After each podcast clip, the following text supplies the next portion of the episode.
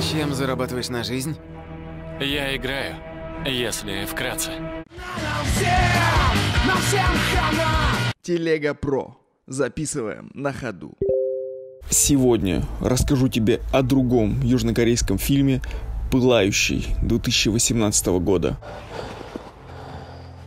Этот фильм является достаточно вольной, но экранизацией рассказа Харуки Мураками «Сжечь сарай», который он написал в далеком 1982 году и который перекликается с поджигателем Уильяма Фолкнера. Вот это другое дело.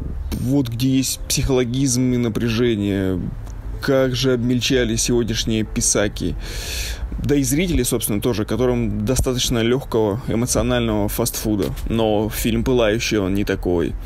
Его нужно прожить, чтобы что-то понять и почувствовать. Пропустить через себя, не боясь. Кто-то любит джаз, кто-то писать новеллы, кто-то заниматься пантомимой. А есть люди, которым нравится жечь сараи. И тема огня в этой истории проходит красной пылающей линией сквозь все повествование. Итак, считаю, что синопсис, э, предлагаемый к фильму, прекрасно описывает то, что нужно знать перед его просмотром. Молодой человек Ли Джон Су, ничем особо не занятый, встречает соседскую девушку Хэми, с которой они вместе росли. Та собирается съездить в Африку и просит нового знакомого присмотреть за ее кошкой. А возвращается из поездки не одна, а с состоятельным молодым человеком Беном. Однажды парочка приходит к Джонсу, и Бен рассказывает о своем тайном хобби. С этого момента Джон Су лишается покоя, и его начинает одолевать предчувствие страшного. Вот больше знать ничего не нужно. Все. Дальше нужно просто смотреть. И как же это приятно. Просто смотрятся эти истории на одном дыхании. И, конечно, главный вопрос, который ты должен себе задать, а был ли кот? Итак, предлагаю тебе прикоснуться к старому, доброму прошлому, где еще балом правила хорошая драматургия, а не это все. Пылающий. Сначала серьезно и о хорошем. Это действительно очень качественный психологический, драматичный детектив, но с очень толстым, жирным налетом азиатчины. Такой жестокой, философствующей вокруг этой жестокости, кровавой и дикой. И именно поэтому я не люблю азиатов. Но в этом нет никакого расизма. Но как же долго все это было это очень длинное, это очень тягомотное, растягивающееся, как полиэтилен на теплице повествование. Это тягомотина, это колготина, это она тянулась и тянулась, она тянулась и тянулась. Фильм идет больше двух часов, и герой просто идет. Он идет от сарая до дома, он идет по улице, он смотрит куда-то, он что-то выглядывает, он девка без сисек танцует на фоне неба. Все это снято достаточно примитивно, надо сказать. Это не Ларс фон Триер, это не меланхолия, это не... Это даже не Андрей Тарковский.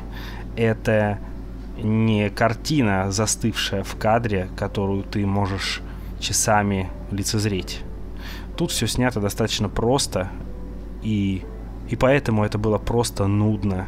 Это, наверное, был единственный фильм, который я хотел проматывать от реплики к реплике. Я не делал этого, я не такой, как ты. Но мне очень этого хотелось. Он очень затянут. И надо сказать, что никакой художественности в этих затягиваниях, как я уже сказал, не было. То была непозволительно длинная сцена, как герои долго натягивали презерватив, как у них это не получалось, как он дрочил на башню.